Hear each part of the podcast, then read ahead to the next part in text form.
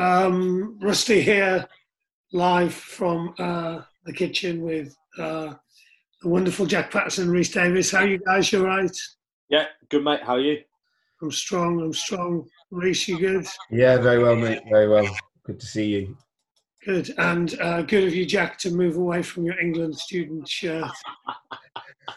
you were like, it, is it in? Can I see it? Can everyone see it? I can sit with the Alan Shearer signed shirt behind me if you prefer. Fletch would like that. uh, how's life, lads? What's going down? It's um, must be strange times. You guys spending a bit more time away from the players. What's uh, what's occurring? Yeah, it's strange. There's no doubt. I think we're all every every single person is in a pretty strange situation. Everyone's saying the term uh, unprecedented times at the minute, aren't they? I didn't actually know what unprecedented was until recently, but now I'm saying it all the time. Um, but uh, uh, the only sort of one of the main positives, other than catching up with people that, like my girlfriend at home, who I don't get that much time with, and um, doing some DIY around the house, is actually just trying to be a bit more innovative with ideas around how we engage with the playing group at Irish. So um, already, I know it's only been a few days. Already, we've been doing some pretty cool stuff, uh, sending them videos, just different ways they do it, their analysis and stuff like that. So there has been an opportunity to to have to be innovative. So that's been quite good. I don't know how, it's affected your side, Rhys, around Coach Dev. Well, it, it, I actually think it's a, it sounds really bad, but there's actually a real positive with it in the sense that you've got so much time to plan. And like for me, coach education and the way we work with people and building rapport, like you you want time to do that, don't you? So out of the 37 coaches that like, we'll work with, I know I've got an opportunity to contact them, get in, get involved, and just have some conversations with them over the phone, away from the rugby environment, get to know them a little bit better, so we can develop them.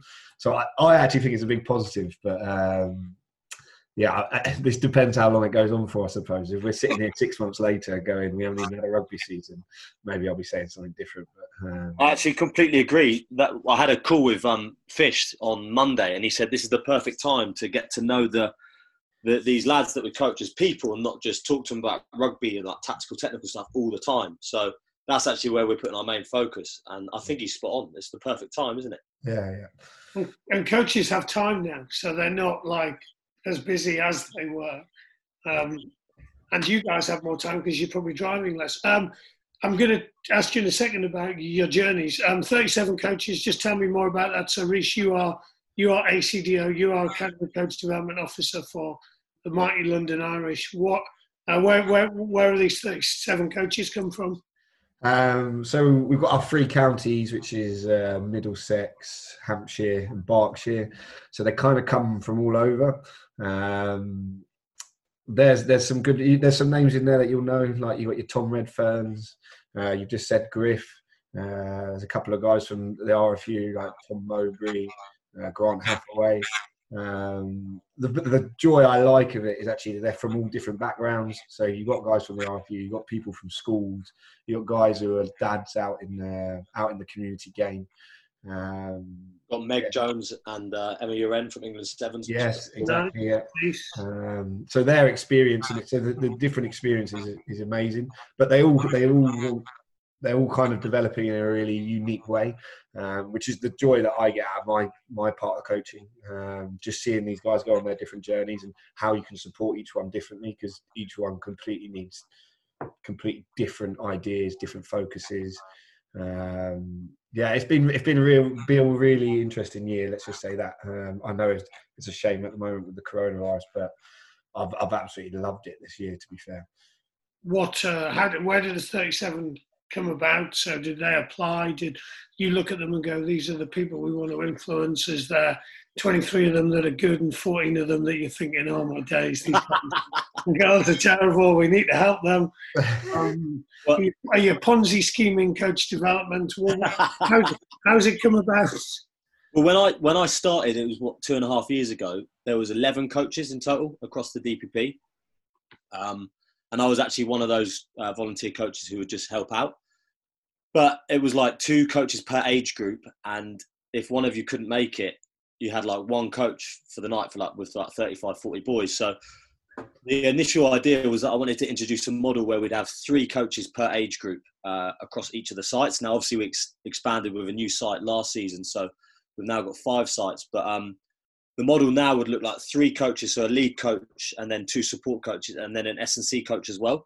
We just felt we could get way more individual support into the boys um, rather than just one coach frantically trying to coach a game whilst pick up with individuals, whilst develop the game, whilst spot things from a distance. Like it was just too much. So we've sort of gone with that model, um, and we feel if we go to if, if we get more coaches than that, so if it went to like four or five per age group, the coaches almost don't get enough quality coaching time for themselves and for their development, which we put a big emphasis on. So trying to get that balance, like three or four, is probably the max that we want to get to, really. So I don't think it would go too much more. Well, and at the end of the day, they are volunteers. So if someone can't turn up, it's like it doesn't leave us empty-handed. We like we value their time, so um, we want to make it as worthwhile as possible when they when they're there. Um, yeah. Uh, is uh, Meg is Meg coaching on the DPP? Is she? Yeah, Meg and Emma coach at our Chiswick site. They're brilliant. Like the energy they bring, their enthusiasm.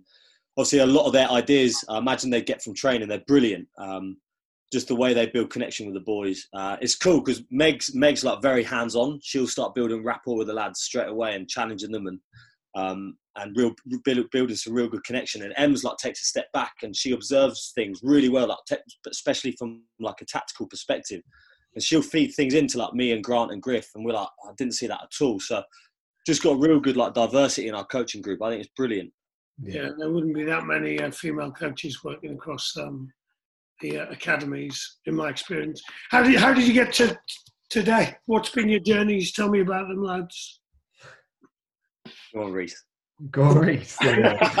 um, well, well, I've known, obviously I've known Jack for a long time. We grew up together. Um, been quite lucky that we've gone through a journey pretty much together. Um, we, I suppose, my path was different in the sense. Uh, I didn't go to university. I I was. Uh, you mean you didn't England students like Jack? There's that picture. um, you get battered for that. um, went out. Actually, was uh, went down a different bit of a different. We went into like uh, came from a personal training background, so a very practical background. Um, but just I was doing coaching on the side as well, um, down at my local club who I was playing for down at Windsor, the mighty Windsor. They'll, they'll enjoy a shout out. Um, and then uh, from there went to came in, got a job um, with the RFU. Um, that was actually the next step as a community rugby coach uh, in Berkshire. Loved it just it was it was what I wanted to do. That was the moment I found my love for like going. This is actually what I want to do for the rest of my life. Um, then actually went took a different path, very different. To, uh, still as it still within the RFU. Uh, went as an RDO. Um, I thought I needed to get some experience in that, and if I was being honest, it's probably for my own self development. Uh, and I'll be real honest here in the sense that. What do you mean by that? What type of things were you learning from being an RDO? Well, I never. So, like I said, I never went to university. I never like understood the sense of sitting in a laptop for um, for hours on end, days on end, and understanding like. Um, shall we say handling emails and hand, how, how do you handle conversations and deal with some of the uh, more grown up side of life, should we say? Um, so, more, just to give people context, there's a little bit more management. yeah, definitely. RDO versus a CRC where you are often on the ground, coaching, supporting coaches in on the field. Yeah, yeah, just doing what you love, really, and uh, it was very much out of my comfort zone, but I enjoyed it nonetheless. Um, uh, I did that for like a year or so, uh, and then this opportunity came up at Irish um, as the ACDO. Uh, I jumped in on that at the beginning of, well, August last year. So, yeah. Cool. And we'll definitely delve into some of the stuff you guys have been doing from coach development in the next hour or so. Uh, Jay Pat, uh, after England students, what happened? I, always, I always worry when I talk about like my background and my journey that I sound like that sort of guy who's trying to sound like he's the next Mourinho, who's, who didn't make it as a player and is now trying to climb up through the coaching. Like, uh, I played at Ealing Trailfinders in the championship for a season, but then had to retire. Had uh, too many concussions, and then just went and worked in the city for like 18 months. I was so lost, if I'm honest. And uh, then Rhys's dad actually said, "Come and coach Windsor under 11s on Sunday morning." Did that fell in love with it, did our two, and then yeah, to be honest, Ty Sterry changed my life. He had a vacancy when when I left the RFU after about 16 months to join Irish. I actually um I wrote him a card and I said I know you don't like being cheesy. Genuinely changed my life because I was working in the city, and then for some reason he took a punt on me for a six week um. So, so someone was ill at the RFU and they just needed cover for six weeks. So I just stepped in, quit my job uh, in the city, like full time contract and everything, and um, and then the amount he supported me and, and pushed my development like completely changed everything for me and now i'm sat here talking to you guys about coaching and coaching in like one of the best academies in the country like it's been an unbelievable journey like just been so lucky so without trying to sound like the next Mourinho, which I think is a load of nonsense um, from my side, like I've just been really lucky, right place, right time. Nice. Um, and well, let's. Uh, so one of the um, questions Fletch asked was, you can take and uh, Peter Blackman asked a similar one. You can take three coaches to a barbecue. Peter Blackman said talked about about a band, but who's who's your who's, who's your coaches? Who's your three coaches? Both of you that you're taking to a oh. taking to a party, uh, and why? I'd have to have Rich Pryor, ace manager at London Irish, on on, uh, on bass. In case, in case there's a scrum. he loves the scrum. Um, I think he'd look cool on bass. Why? Uh, what have you noticed about Rich? What's his super strength? Rich is super strength. Um, honesty, proper good bloke, real good values, real good values, and I think that comes across in the way he interacts with you and how he interacts with the players. Like he, everyone loves him. So yeah, I, was, I remember he told me a story about coaching the first team scrum, and uh, he started asking them some questions, and after a few moments of surprise, uh, they were he just said like the level of engagement and motivation was ridiculous, and the feedback he got from it was was class. Well, I was actually speaking to him before he went into that meeting, and he said, "I he think I'm going to be quite vulnerable." Yeah, he said, so he went in and he said, "Guys, I haven't played at the level you guys played at, nowhere near. I've, I've had no experience similar to you guys." But I do, I do obviously care about the game a lot, and I think about it a lot, and I just want to ask you some questions to maybe think a bit differently. And yeah, the reception was brilliant. So credit to him for doing that. I think, yeah, a lot of people might just conform. So fair play to him. Yeah, cool. Who you reached? Jack's picked his first one for the party. Who you picked? Who you picking? Oh. First one. First one for a party. I'm gonna go. I'm gonna go someone bigger then. So I'll go someone like Brian Ashton because I just think it will get. Oh. Um, I think it will get. Uh, I like I like the way he looks at the game. Uh, I think he's quite stubborn on the way his opinions are, which is great. Um, and the way he believes in something, uh, I'd find it. The reason why I'd actually just find it find it quite interesting to try and uh, pick it apart to see if I could challenge it, if that made sense. Um, I just I, I, like I like the way he's looking at the game, where he did look at the game. So if coronavirus finishes on the uh, September the twenty first, Helen Ashton is organising a charity golf day, and you can come and play with me, and we can quiz. coronavirus has passed in September. We are on for a date with Brian. Who's your second, Jack Pat? Who's your second? Oh, so Rhys has gone like a big dog. So um, not to say that Rich Pryor isn't a big dog. Uh, I would go with Bobby Robson uh, on the drums. Bobby Robson in his prime on the drums. Why? I don't know. I don't know why on the drums, but um, yeah, I think he's the, the best coach ever, in my opinion, across all the sports. Just in, yeah, the, I mean, the film. I don't know if you've seen the film more than a manager, but that little snippet with him and Gascoigne, I think that that's coaching in a in a nutshell. Yeah, that's a good. Um, I'm going to watch it. Uh, yeah, and and Gazza would be the classic. You know, how do we coach a maverick? How do we get the best out of him? Yeah, and uh, and so Bobby did a decent job of that. Well, Gazza it doesn't have to keep going up. It doesn't have to keep escalating. So, Rhys, don't worry. You don't have to pick like someone who's won multiple World Cups to go ahead of Sir Bobby. You can pick anyone. Who's your second coach?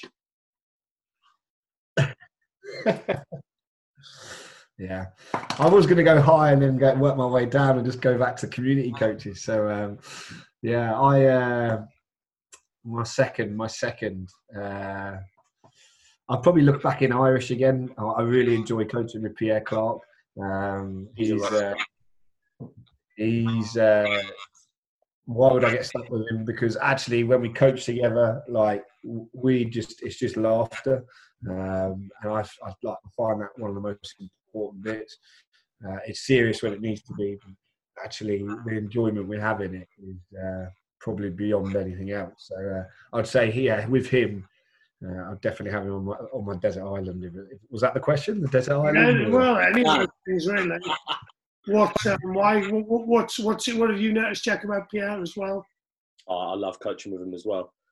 He um he's always just looking to challenge like the norm, the status quo. Um, the amount of times we'll just sit down and watch either a game together, um, our, our, own sessions back from the analyst, and we're just constantly tweaking. But he's really happy to have quite honest conversations, but know that it's not personal, and he's happy to receive that as well. And I think he just creates a really healthy environment between the two of you when you coach. Um, big learning. Got no ego, no ego. Yeah, that's it. That's the big learning. Like he, when we first when he came in like uh, in August time, uh, he was similar time to me, and actually to watch Pierre come from the RFU and then into the Irish setup, like just to see his journey and the way he's coaching now is uh, is pretty phenomenal. To be fair, we talk about like people's development.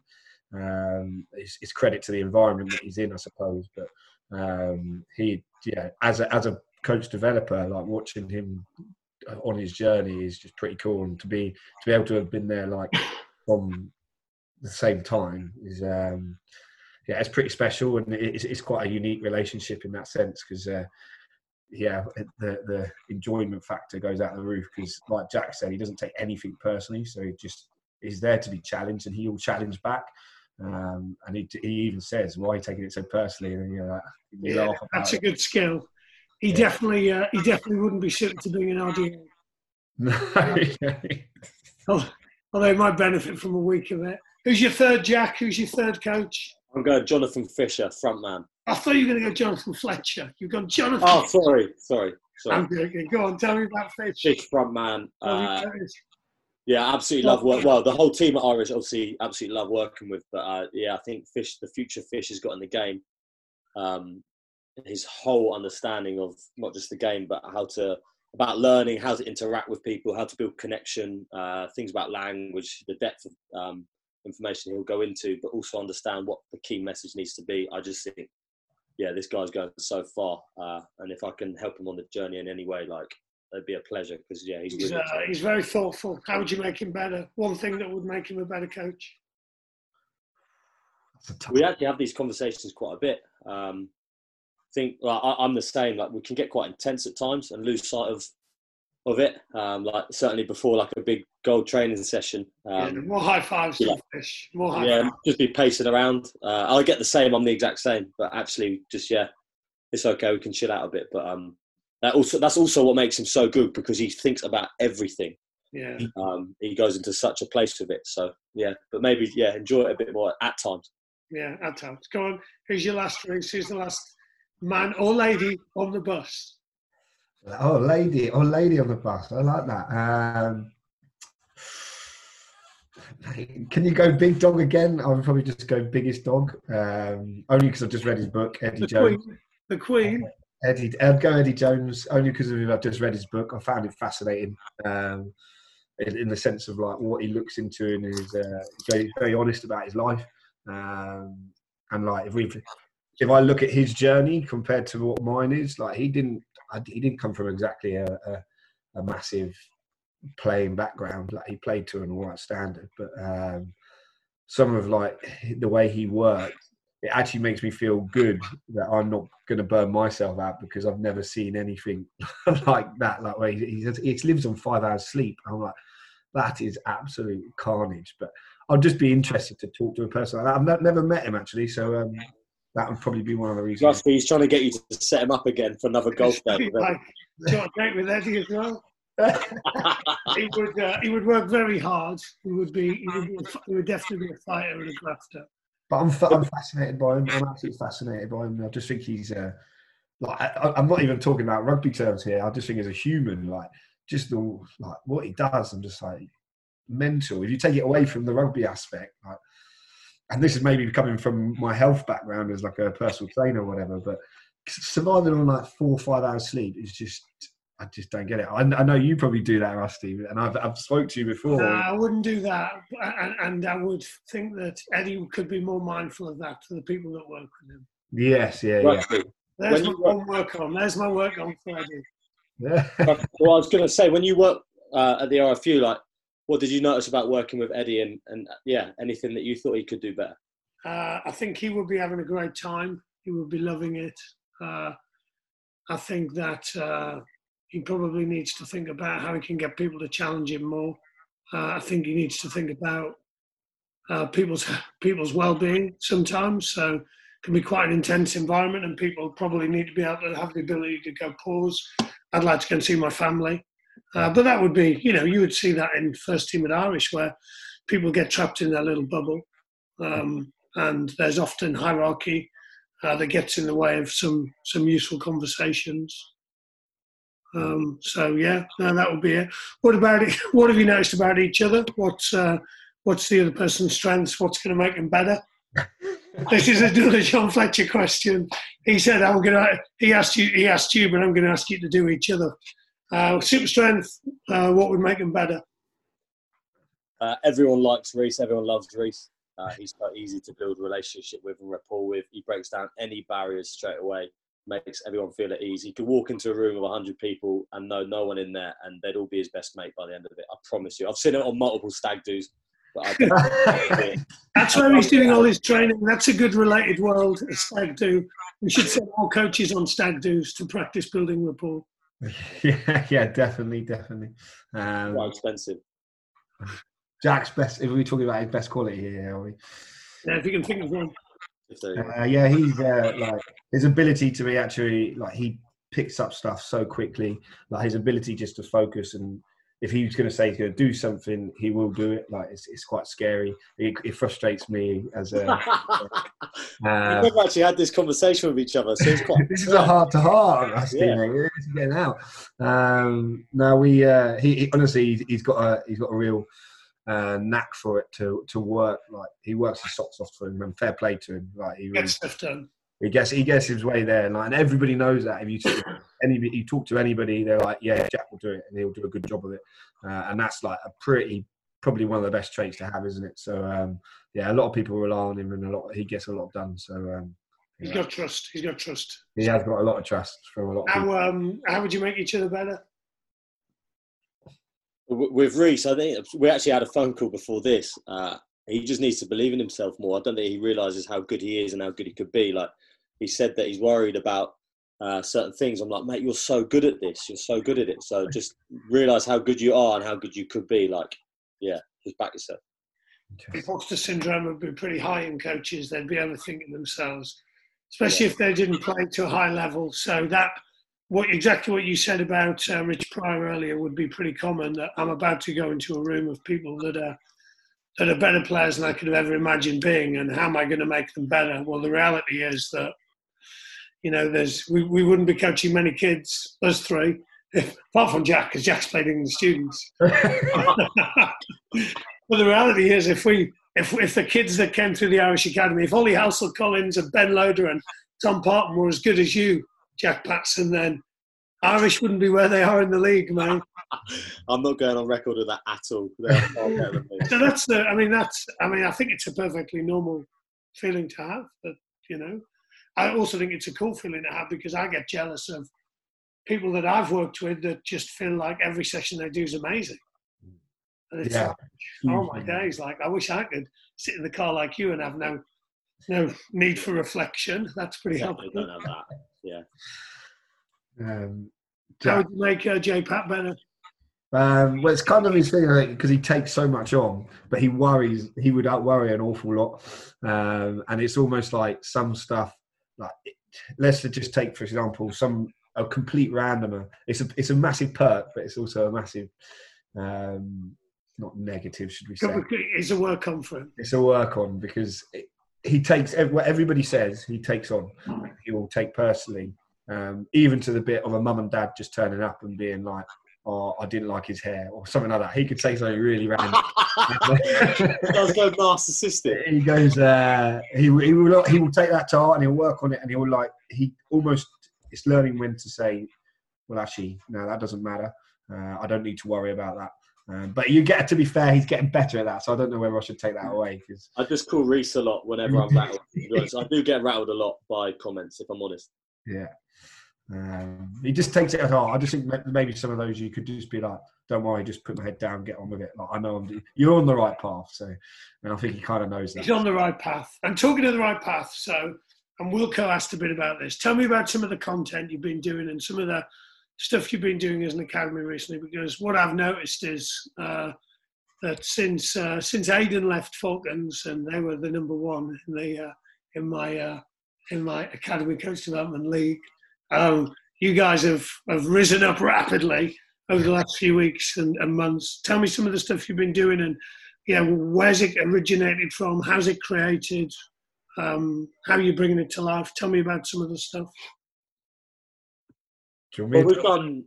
We've. I think what's so cool is we have such a variety of the different coach ed and development stuff that we're doing. So I could give a whole host of stuff that we've done. We've had um, a hostage negotiator in because obviously part of the academy is having difficult conversations with these young men at times, whether that's as an under 16 or as an under 18 or, or wherever later on in life.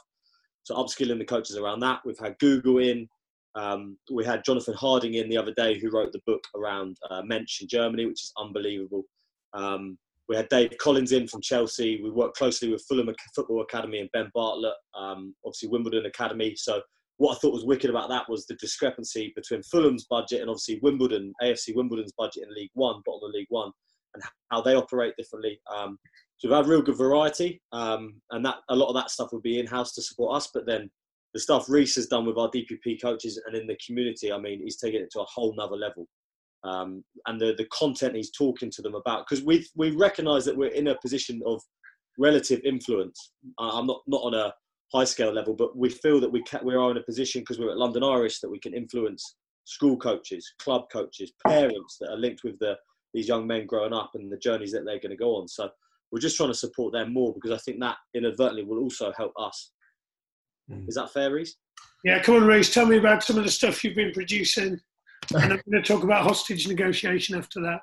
Oh, nice. Um, yeah, well, like I think we I'll, I'll, reiterate Jack's point a little bit, but I've actually been given a real opportunity um, in the sense that Patrick O'Grady Pog is he's quite he's really relaxed on. He yeah. gives us freedom.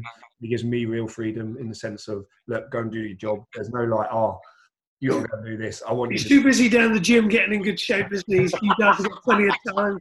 He'll love that you've said that, man. I know he will. I know he will. Why I said it. He is in good nick, though. Um, but yeah, no, he because he gives me freedom. Like, I, am quite. I don't know. Education. I, I, feel like we barely scratch the surface on coach education, um, and this is as RFU and London Irish, and like, as a governing body, like. I think we're in. I'm in such a good opportunity to be able to influence coaches in the community. Um, and by looking at that, like some of the stuff that we do, I don't I don't see why some of the stuff that we do with the academy coaches uh, and the DPP coaches, we can't get that into the community. Um, so obviously you've seen in the last couple of weeks me posting that stuff out um, on, on, on your social media handles and bits about the games that we play.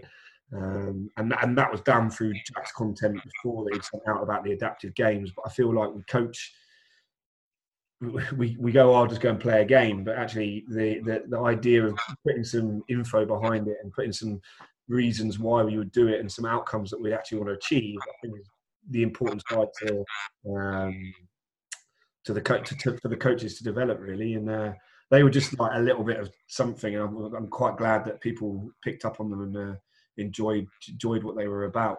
Um, but I suppose if we're talking about how what the impact is from us, Jack's mentioned that us going out in the community and giving away free coach development workshops. Like, I genuinely think that is the way forward, uh, and we're in that opportunity where we are London Irish. I think it's almost going away from the RFU nowadays, and it's actually coming to your, your Premiership clubs who are, who are in a powerful position to educate um, the community. Um, we've had what 460 coaches turn up at our workshops over the course of eight, through 18 workshops. Uh, so we're averaging about 20, 20 per um, per session, which is amazing because I, I I still go down on a Sunday morning to a club. Um, I, I, it's not Windsor every week. I will be down at like Newbury, Reading Abbey, been to some clubs in London. Like I, I do that off the back of off my own back because I generally just can't believe some of the coaching out there, if that makes sense. And this isn't harsh to some of them, but we don't actually give them we don't give them the tools. We just go, oh, you're you're a dad, go and coach. Um, and like you go down and there's some stuff there which you, you don't want to you don't want to go down and just tell them how to do it, but oh, it, it, does grind your gears, and you guys know that as well as me. Unless it's uh, you don't want to tell them unless it's really unsafe, yeah. child abuse, um, and then you have to. But I, I agree. I mean, some of the stuff I've seen from you guys around some of the practice design stuff. So your your slide, Jack, which I use a lot just to get coaches to talk about what and why and when and how and all that stuff. Uh, some of your stuff around co-coaching and thinking about that, um, and then some of your recent stuff, Rhys, around and people can can check this out on your Twitter feed around. Yeah, some of the practice design tied in with some of the coaching skills that are that might be helpful during those games and and why we've designed games like that. So why are we playing those? What skills are we hoping to develop? Mm. Um, I think it's, it's useful for coaches because otherwise they just do what we all received many many years ago, which wasn't that exciting. it's not. It's, it's, yeah. It's not. It's, it's not a fault necessarily, but like we just chuck four dads in a new age group and say, yeah. how many? Like I think you you guys are doing a fantastic job as the Magic Academy because you're getting out there but there's still I'll go to a club and I'll say, "Oh, have you heard of the Magic Academy?" And they'll be like, "No," because what? How's that possible? They're just a dad that turns up, yeah, and, of course and, and you're like, "But these are the people that we need to hit." So, um, yeah, it's interesting. I, it, it just grinds my gears that much that that's what I'll do on a Sunday morning. It's quite sad, probably, but um, now I, I get a good kick out of it, and um, I suppose that's where I just see the most reward. Is it, it kind of sorts Jack's job out, sorts my job out in the sense that if we can develop those coaches and they're developing those players on the way that we want to coach in London Irish, um, and we want them to play in London Irish, well, that's obviously going to have a better effect when they come into the system. Um, so if they know how to play to space really well, we don't spend two weeks at the start of the DPP saying this is how we play to space. It's like, well, actually, I know that they can do that. We can move on quite quickly. Yeah. What's the next level? What's the next level? What? Uh, how's the feedback been? Have you, and, and genuine question: Have you had feedback from first team coaches around some of this stuff? So I know people like Dec would definitely be uh, you guys and lighters as he progresses up and leaves you guys behind in the distance as he goes up to the first team and just starts coaching technique. Um, what um, have you had feedback from from higher up around the good the good stuff you're doing?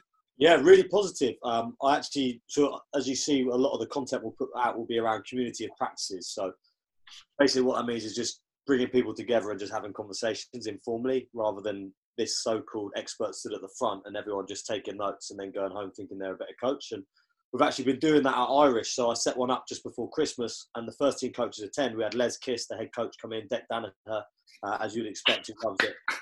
Uh, we actually did team to halftime team talks. I chose the first topic, and I showed a couple of examples. So I showed the one of Guardiola uh, against Wigan. It's on the Amazon Prime thing. It's brilliant, where he puts it all on him. He's like, one day you can be a coach, you'll realise how hard it is, but everything's about him. And we just discussed it, and then Les and Dec really opened up about their halftime team talk. Is it a process? And Dec was talking about being careful of his emotion at times and having to steer it more towards the tactical pitches that they're seeing. And we just had this really open conversation. And off the back of it, the coaches, the first team coach was like, "Can we do that more?" That was brilliant. So uh, I think the more, yeah, the more we can do that around different topics, would be brilliant, wouldn't it? Yeah.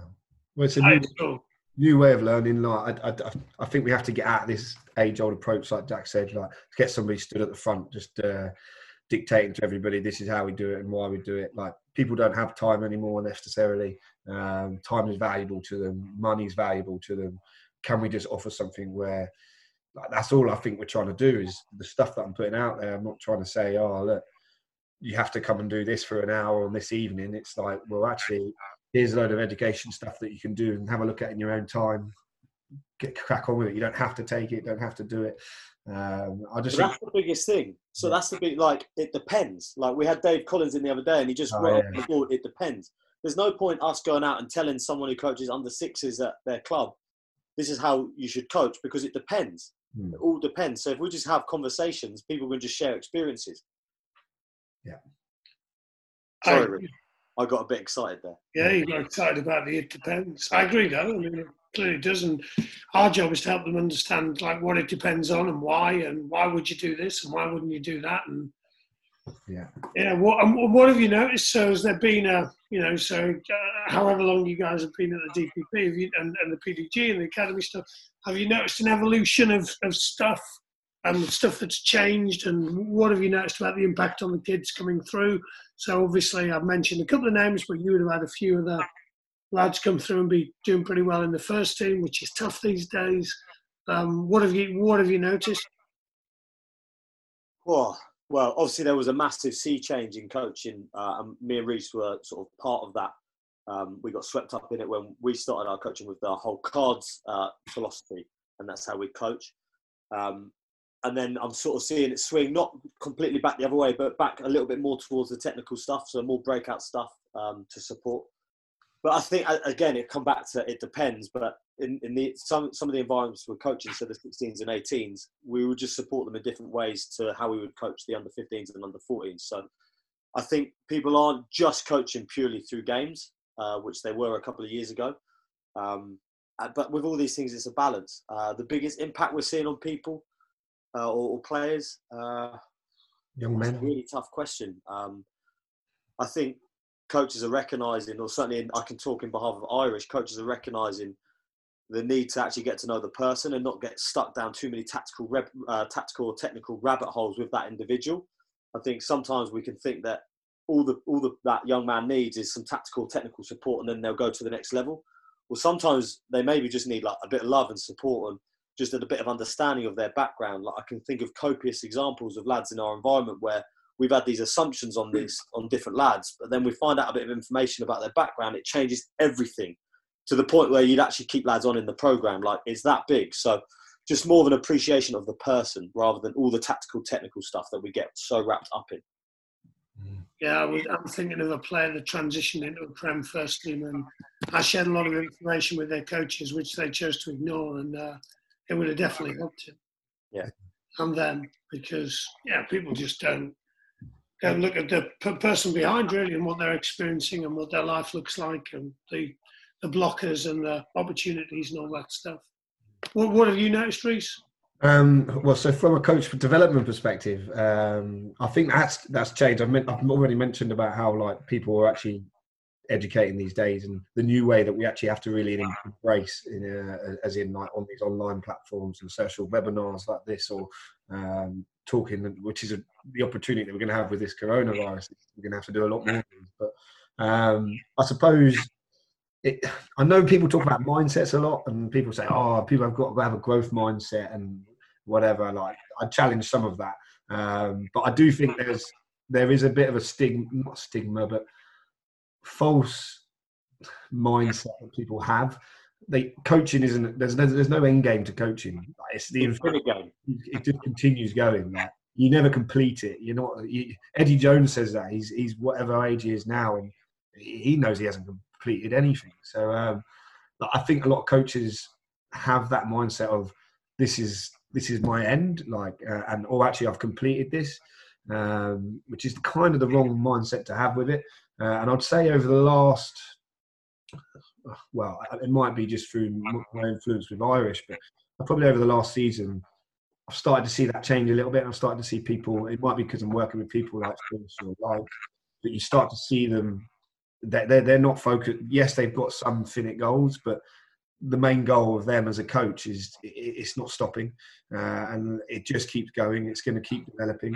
I think the coaches that are embracing that uh, and embracing that mindset of it doesn't just because I'm a level three coach. It's just it's just a level.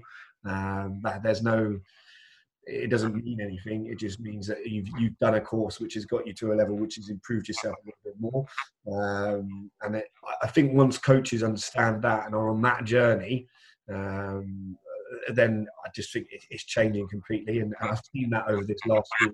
I've seen some coaches that are, it's it's beyond what we're thinking. So I've said, oh, they've got to get to this outcome.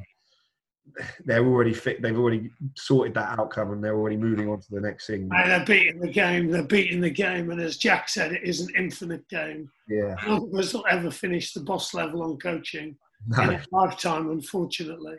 no. So yeah, I would say that's probably been my uh, humbling. It's should I say a humbling experience because everybody, I just feel like everybody's kind of on that board of just getting better.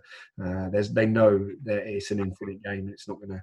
I'm, I'm kind of qu- quoting Simon Sinek here because I've read one of his books recently, but um, he. Uh, it was interesting. It was an interesting read, just about how do we look at business and life about a finite or an infinite approach. And I definitely think coaching is a definite infinite approach.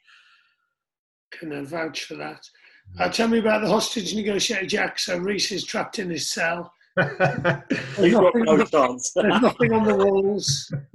Uh, uh, what? Um, uh, who was the hostage negotiator? I'll give a shout out to Mark Sheesby, who I've done a bit of work with. It was Mark, yeah, absolutely superb, yeah. Um, um, I can still send him emails now, uh, just just because we put such. Stealing all my contacts. Yeah, no, well, I'm sorry. Tell me about it. Tell me about what type of stuff you learned. Well, I'll be completely honest. So when I first went into Irish, it dawned on me quite quickly that part of my role was having difficult conversations with players, um, but potentially releasing lads at under 16. And I was so worried and nervous about that and how I was going to use what, what language was important. And uh, we brought him in, and just some of the stuff that he talked to us about. So the biggest takeaway for me was uh, if you're going to give someone feedback, or, or let's say bad news, it's about talking about what they're really good at in the permanent state and areas they need to work on in the, in the temporary. So, as an example, he talked a lot about um, certain individuals that he'd worked with in the Premier League, and uh, he would say things like, "If you go up to someone and say you're rubbish because they've had a bad game, that would be permanent. Whereas if you say you're usually so strong, so quick, so good on the ball, where's that been today?" He frames it back in the temporary. So it's just transferring that into how we have these conversations with the lads. Um, and that, that had a massive influence on us in terms of the language we use and putting such an emphasis on making sure that the language we use isn't permanent if it's going to be bad. that makes sense. Yeah, it makes perfect sense. The reality is we do have to have difficult conversations. There's no point fluffing everything up. Uh, and Dave Collins was so good at just just tell them how it is um, because it comes from a place of love and you know it doesn't mean a bad thing that just to tell them how it is. But the language we use around that is important. Yeah, nice, nice. What? Um, so, how would you get Rhys out of the cell? What are you thinking? I'd say, Rhys, I'm really sorry, mate. I love you, but there's no chance. You're done, mate. And let's talk about the lads. So, what type of when kids are coming into the academy, what type of things are you, are you mindful of? What are you? What's the things you're looking for as coaches? And then, yeah, what's uh, what are you? How are you? How are you trying to develop them? I guess one of the Dave Ross questions is a good one. What are your essentials? What's your kind of nice to have? So yeah, what are you looking at, and then what's uh, it's just so broad. It's so broad. There's no, as you know, there's no science to it, and like Dean Clark would say, it's a craft, isn't it? So, like, I, I couldn't sit here and go, oh, we look at these five things, and if they tick one of these boxes, then we'll work with them. Like, it's just so broad than that. Um, obviously, from, are you talking about from a rugby perspective or just on a human level? I'm looking for anything, mate. Yeah, so even little things like how they interact with their teammates, their parents after a session, how they come and talk to us, how they respond when they lose the ball. Do they throw their hands in the air or do they get back in the game and try and influence? Um, are they trying stuff? Are they willing to be brave and make mistakes? Uh, how do they move? Their movement would be really important, certainly at a younger age. Uh, and I, I, know people had put on the Twitter like, is it true that academies just pick athletes and then develop the natural rugby skill set? But there's no answer to it. It's, it's, completely subjective because we all see and value different things. So there's no blueprint that we send out to the pitch and go, just tell us what talent is, and, and then we'll we'll be able to work with that. That's nonsense. So so much of it is based on gut, on on what you see, and yeah, there's so much bias in that, but I don't think that's a bad thing. Yeah, I think you would have lots of people come in at an early age and try and retain them as long as possible and develop them and support them.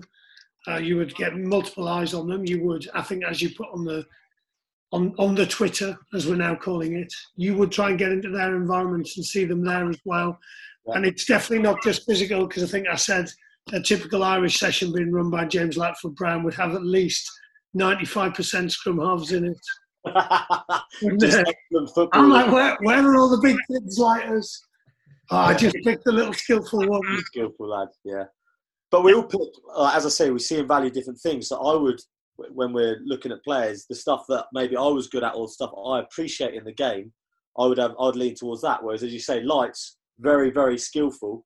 He would pick players or look at players or, or lean towards players who are also like that. So we, we've stolen the Mo Bobat thing from the ECB about many eyes, many times. So whenever we're making decisions, we try and make it as informed as possible by looking at these lads as many times as many possible, but loads of different eyes. Um, but there's no blueprint. There's no. Blueprint. And how are you helping them go up to the first team? So obviously, guys like Ollie and um, Loader and uh, Parton and a few others have, have progressed into regular first team Premiership rugby this year. What's been the stuff that's helped them? Well, the biggest learning that has come come to us is around creating more artificial speed bumps for, for these young men coming up through because that's the reality, not just in obviously playing rugby and the challenges they might get in the first team, but also in life. So we're quite conscious that were we just giving red carpets to the lads that have always been the sort of cream of the crop? And are they just getting such an easy ride to the top and then bang, they're not getting selected in the first team or they're having to train on the side while everyone else trains? Um, so it's just how we can prepare them better for that. Um, Give me some examples of stuff you've done. So actually, stuff we're starting to use now. So I can talk in my context. Like there's some really, really good players that we've got who've always started, and now we're starting to just put them on the bench or leave them out for one game. Now that might sound like we're we're doing an awful thing, but we actually think we need an element of trauma. Um, Dave Collins talks about talent needs trauma, and I think I, and I was I misconstrued that as what an amputation. Like these lads need a really bad incident, but actually that can just be a band aid, and that might mean that they, they just sit on the bench for one game to finally get a to get a feel for what that might be like. Does that make sense? So rather than giving them the red carpet the whole way. Yeah, it's really tough because you don't want to hurt, you don't want to damage these kids psychologically. It's really tough. Yeah, and with some of them, you, you might also uh, talk to them in advance of that. You might want to reflect upon it with them or actually speak to their parents about it in some of the language their parents might be using around this. Because there's no point you, for example, putting someone on the bench and then and then mum or dad getting pretty agitated and telling and telling son or daughter that you know you're better than that. These coaches don't know anything type stuff. So yeah, I think it's uh, it would be critical. I, I hope it was. Um, so Nick Isiekwe spoke a bit about it. So when Nick first played for England, he came off the bench against Argentina, and the fact that he'd had some bench experience and spoken about how he prepares for the game off the bench was really important for him.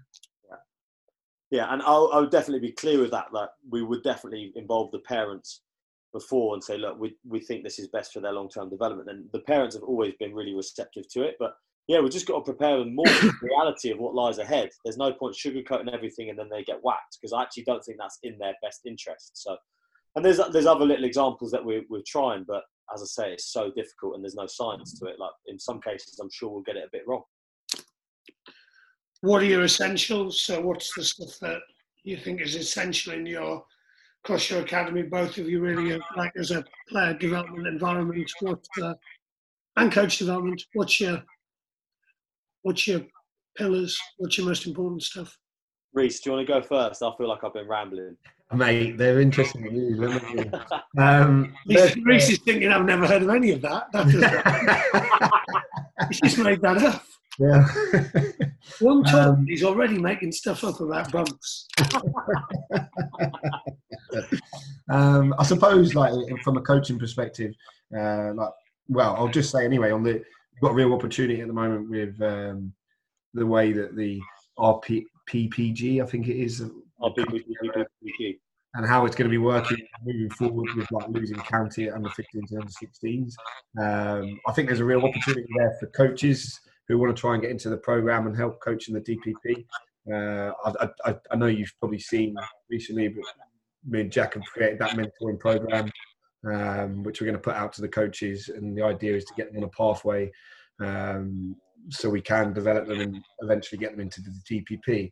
Um, but I suppose what we're looking for from coaches in from that perspective is a like the ability the, the, the, we, we would give them freedom so we would like to give them freedom in the sense that we'd sit back allow them to plan allow them to talk about how they're going to get their outcomes across um, each site obviously has their own lead uh, and they do do a fantastic job. To be fair to them, um, but they're, I suppose, like ours because we give them the freedom. We would also want them to coach with freedom.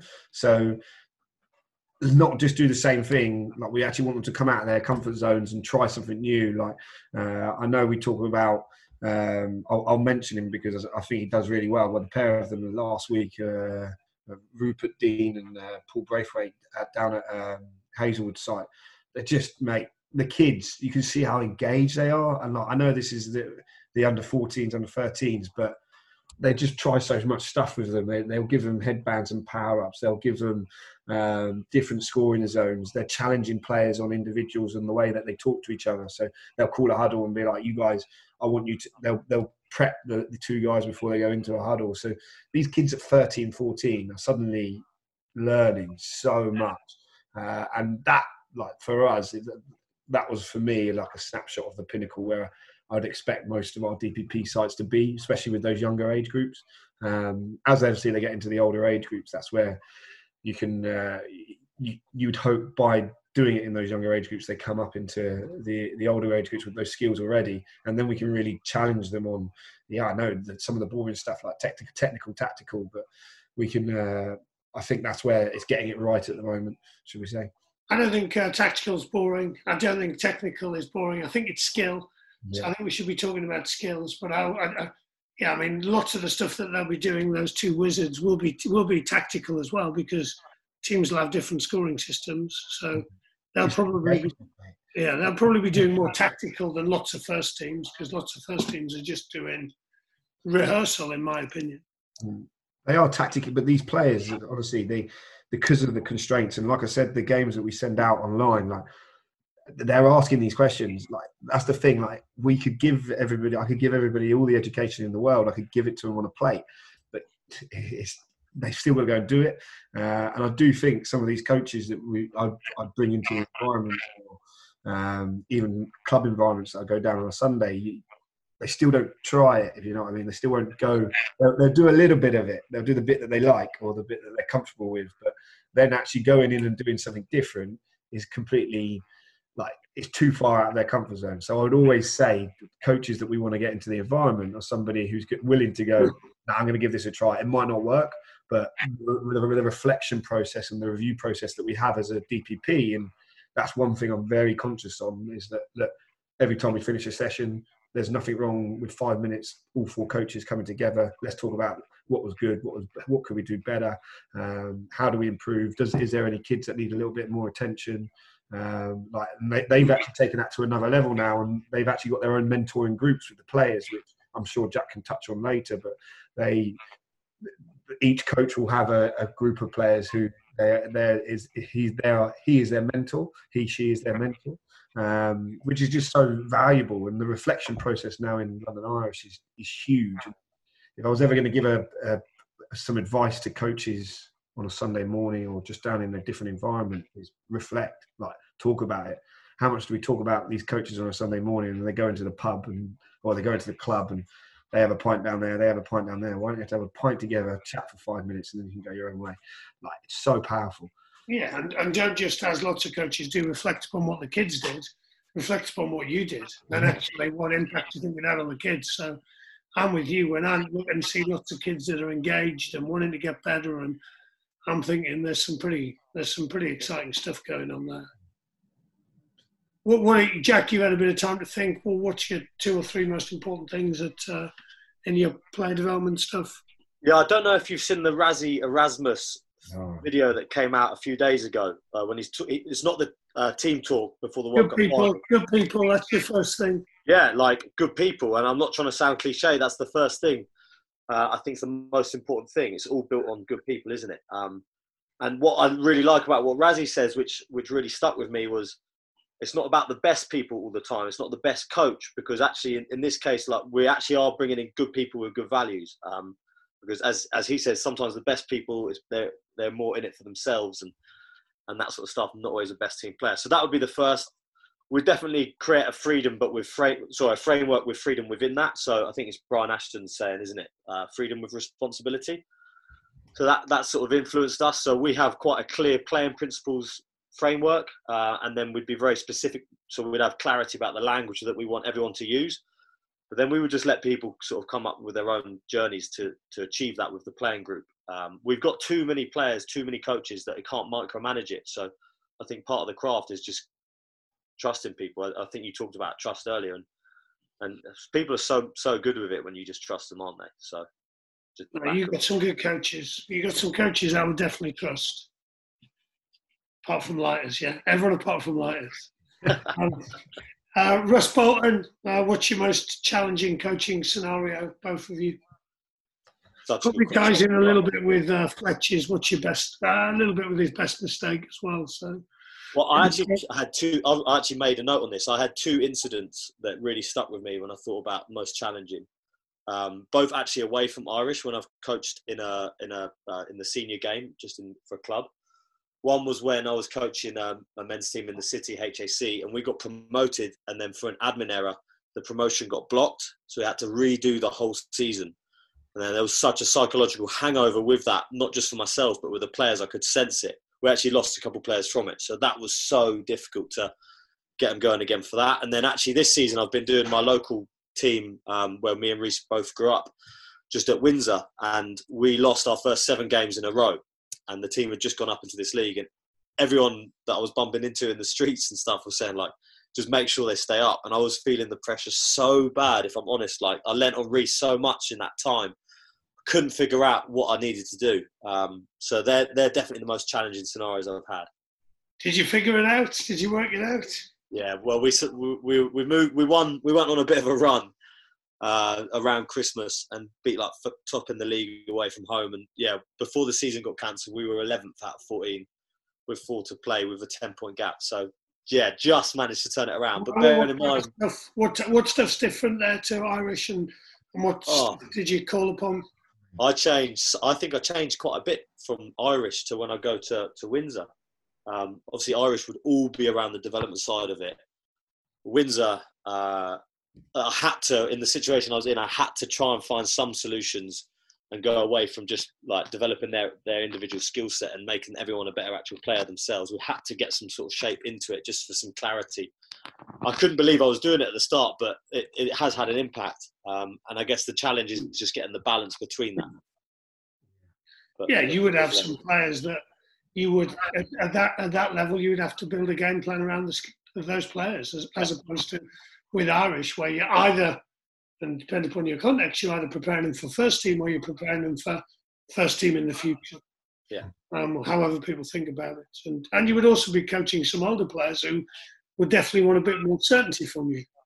Yeah, I got I got some pretty direct feedback, like just tell me what you wanted to do, and uh, from forwards or backs or both.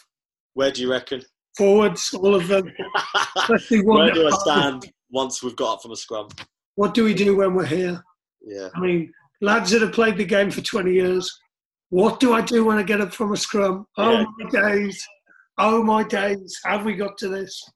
Yeah, but credit to the Windsor lads. Like we we brought in a real kicking game, just because it suited the personnel we had, and everyone bought into it. Kick, box kicks. No, no, no, no, none of that rubbish. But um, it actually suited us. So we would pick a lot of players in the back line who could all kick, and the forwards bought into it. So I'm not saying it was utopian rugby, but it was effective for what they yeah, needed and what yeah, the demands yeah. of that context was. So nice. What, what, do you, what are you thinking, Rhys? What's been your kind of your most challenging scenarios, apart from being trapped in the cell at the moment? yeah, not getting out. um, I'd actually say it's, it's funny we say this because it's a, it's such a unique environment. I actually think if anybody went into it, um, they would learn. So obviously, I'm head coach at the moment with uh, the HAC, which is where Jack, me and Jack were before. With the shark, with the shark man. With, uh, with Sharky, Dave Sharky, and uh, Rupert Dean. Yeah, um, this uh, it's such a unique environment in the sense. So this is probably where my biggest learnings come from. Is you can't cut. You, so obviously come from New, I came from Windsor and Newbury, plus my playing background, and the clubs there they're massive clubs. They've got minis and junior sections. They've got uh, a setup with chairman and everything. It, it's there's a lot of old boys there. Uh, this club is so unique in its sense that it's run by players. So the my committee is 11 boys who have played for the club for a while. Um, we put three teams out on a Saturday. Um, they don't necessarily, we only train once a week.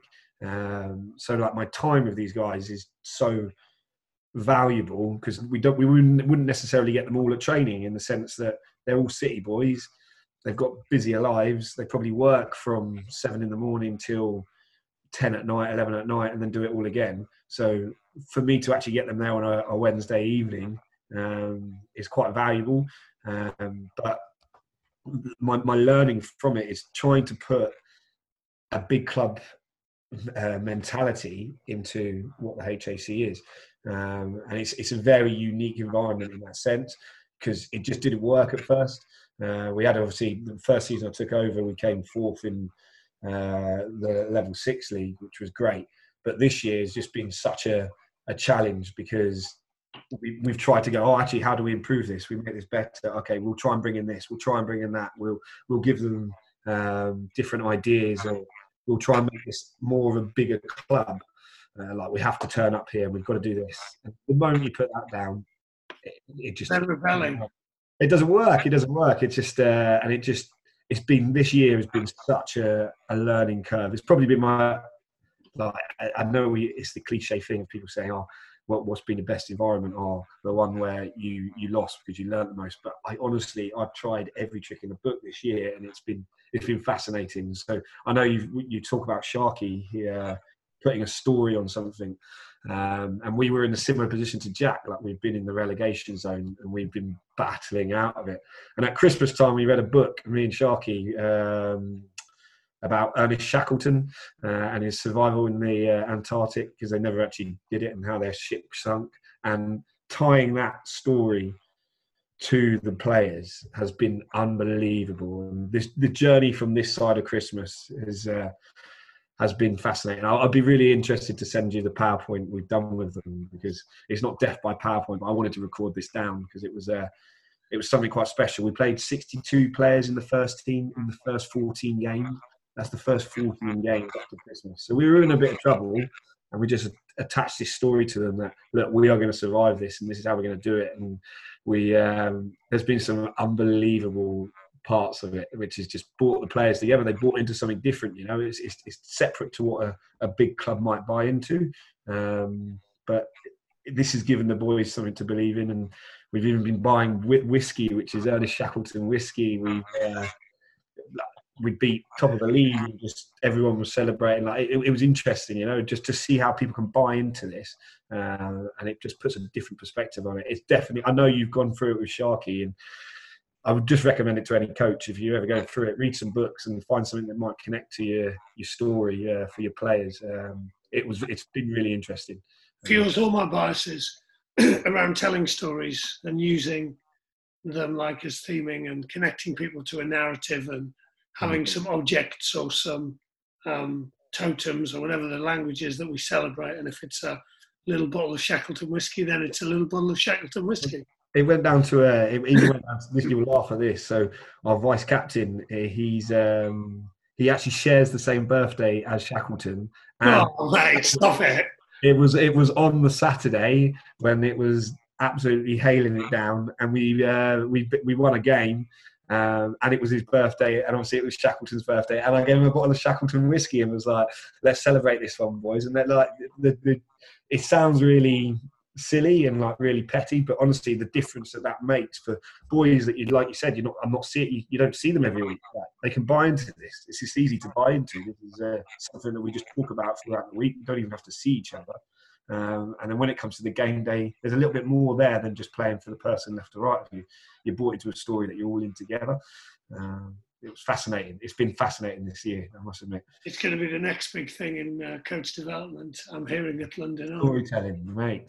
Well, and on that, I suppose Fish. Fish is it's one thing I learned from him. Like he's fascinating when it comes to telling stories. Watched him coach some under 16s, and his engagement. These boys were just gawking at him, just like this is because he was just telling the story. He was like, oh, so yeah, I, I can't really explain it, but it was. He it wasn't was really... telling the story about when he played England sevens about ten years ago, and he put on four kilograms in Hong Kong. Was it?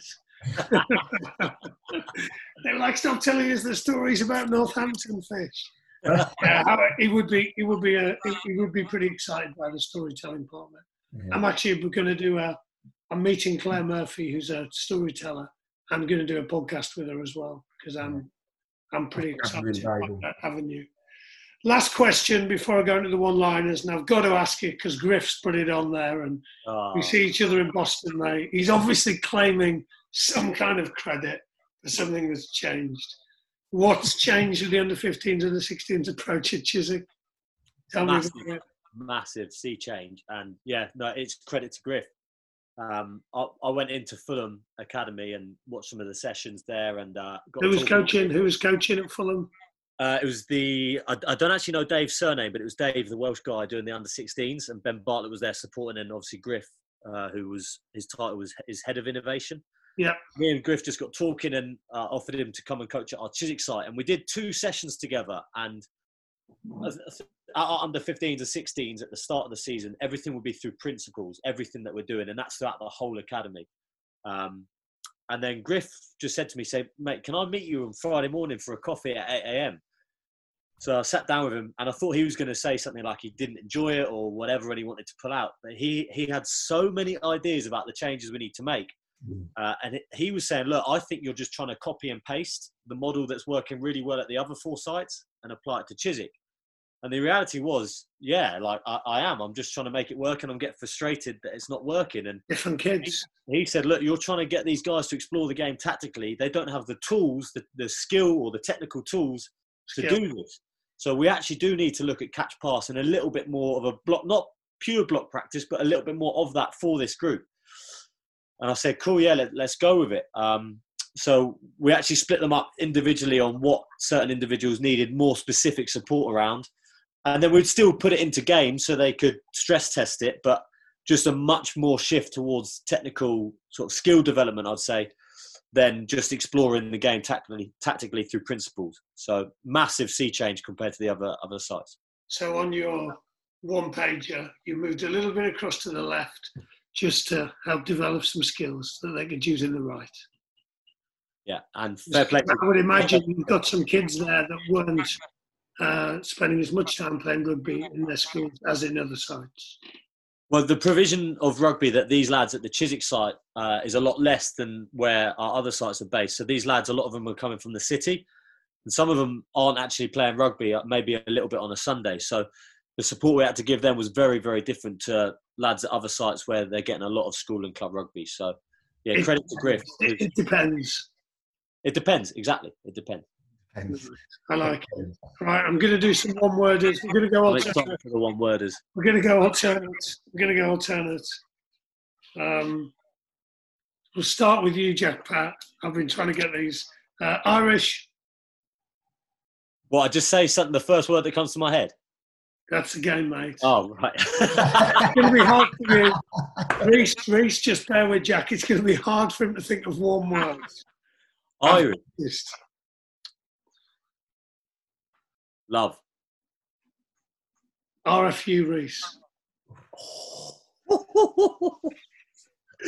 Admin.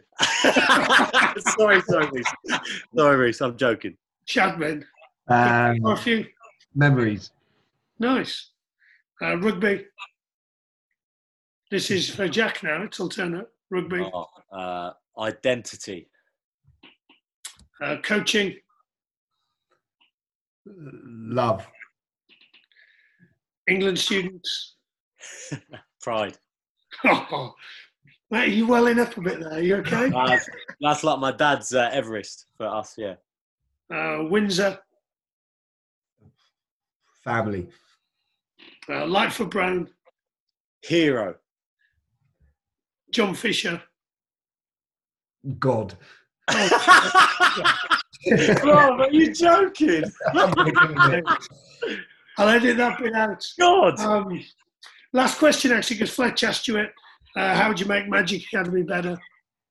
One suggestion each. Rusty, you, you were like a big influence when I started coaching, so you taught me this. So what would you do? Oh, mate, I'm not having that. I need to. Uh, I tell you what, I would do. I would. I need to. Uh, I'm really enjoying this last week because I've had time to think and reflect and create thinking time in my life. So I would do more of that. Yeah. Um, one, I would say, like your like one of your best things, one of your best traits, should I say, is. I love the way you give me a shit sandwich here, strong, strong hostage negotiation skills. I like it. Um, we've got uh, so you got like a your relationship. So you you one of the most powerful things whenever someone talks about you, which I think is a really good thing, is you go down to a club and people actually feel like they know you personally, which I think is such a powerful thing to have. If I go down and talk to a coach, I'll, I'll, tell you, I went, you go down to Newbury, I went down there the other week and you talk to one of the coaches there and I go, oh, you know, Russell, oh yeah, I know Russell. I, yeah, yeah, yeah, no, I know him. I know him, Rusty. Yeah, yeah, yeah, yeah. Like they treat it like they actually know you. And I think that's so powerful. Um, so my challenge to you to how how you'd improve the Magic Academy is how do you develop more people that are going to have that same influence? Um, Zoom, Zoom at the moment, mate. Yeah, I think, but I do think it's a, our best opportunity is now. Yeah, because those coaches have time. Yeah, and we have time. Mm. So I'm pretty pumped. That's cool. That wasn't as bad as shit sandwiches. I think it's. I coached, um, I coached the other day with Danny Newcombe and Oxford Brookes, and I ran two sessions with some of their, their final year sports coaching students. And then we, we sat in a classroom for an hour, hour and a bit with each one, and, uh, and they kind of uh, took apart my coaching in the nicest possible way. But I tell you what, like that kind of, uh, uh, that type of, you know, how, how could you do it better type stuff? I know you've spoken about it on this, Rhys, but actually that journey of towards this ever moving away horizon is uh, mm. is quite a scary. Even me asking that question is is a little bit scary.